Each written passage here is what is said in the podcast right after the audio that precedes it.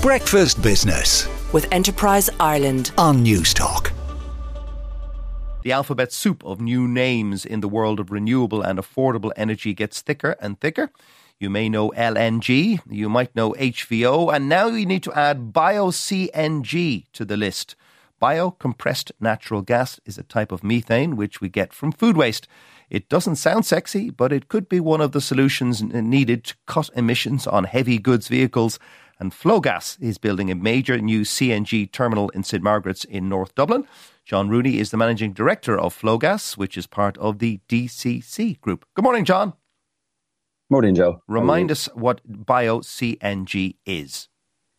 Yeah, well, CNG is compressed natural gas, uh, and bio CNG is uh, essentially derived from organic waste. So it is delivered, the, the likes of farm slurry food waste is delivered to an anaerobic digestion plant, and it's processed there and uh, converted into biomethane, which is a form of a biogas, injected into the natural gas grid, which feeds many of our homes and businesses. And then we will be off taking that gas, that CNG, because we compress it through a compressor, which then makes it suitable for, for transport.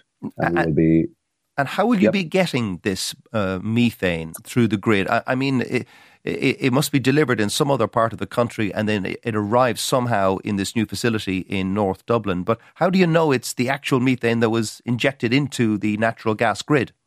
Yeah, well, it's done through a process of certification. So there's an international sustainability carbon accreditation. So the ISCC, they certify how the, the whole process behind it and to ensure that, uh, you know, for example, it's not double counted or it's not um, taken by somebody else. But uh, it, in this case, it will be injected into the gas grid at, at a point in Cork through a an AD plant down there that we are helping to build um, and helping to secure through a gas purchase agreement and then we will offtake it then at St Margaret's in our new bio CNG uh, station. Now, tell us about this bio CNG station. You're building it, and you're, you're, you're have you you st- you've turned the sod on this now, have you? And it'll take Turn the sod on it this week. Yeah, it'll yeah, take a few months to build. Uh, yeah, it'll be, we expect it'll be open in April next year. Okay, and and how much can it generate? How much energy can it generate, or how much biomethane and cubic centimeters does it generate?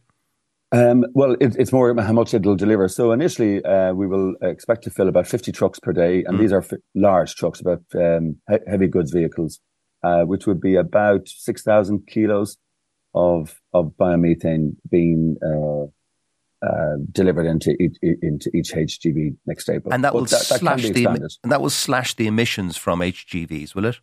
Yeah, these users now will save typically between 90 and 95% of their carbon emissions. So it's, it's quite a substantial reduction, it must be said. It is, and is it the kind of HGV version of hydro treated vegetable oil that you can get in only one facility in Ireland thus far?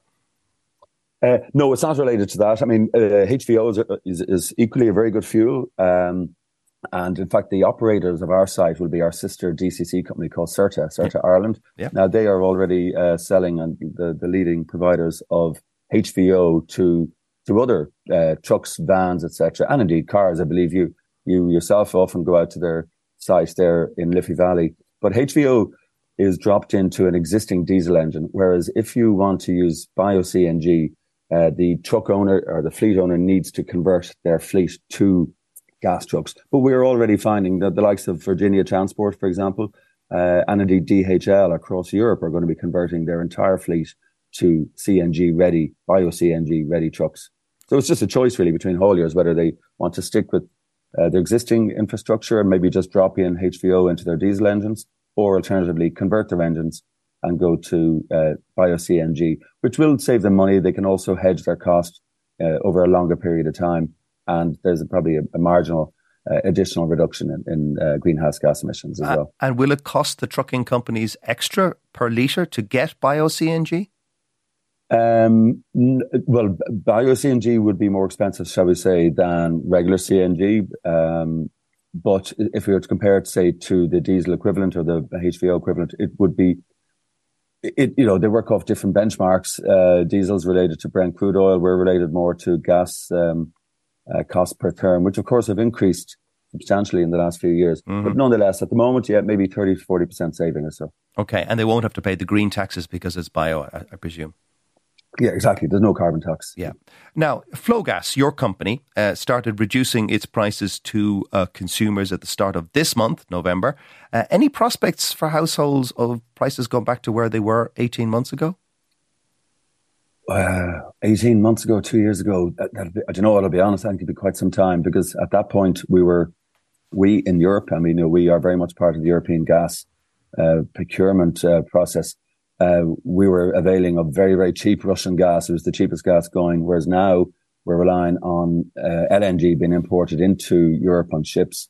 And then that is what determines the pricing on, on the, on the, on the European indices.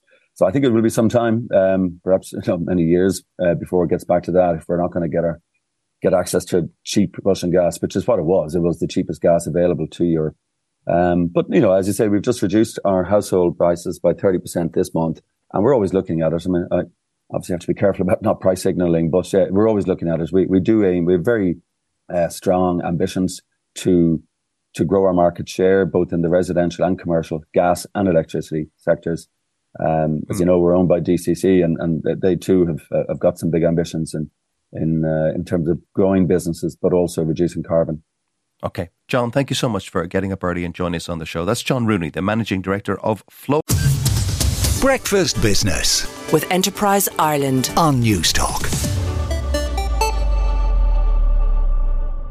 Gas Ireland.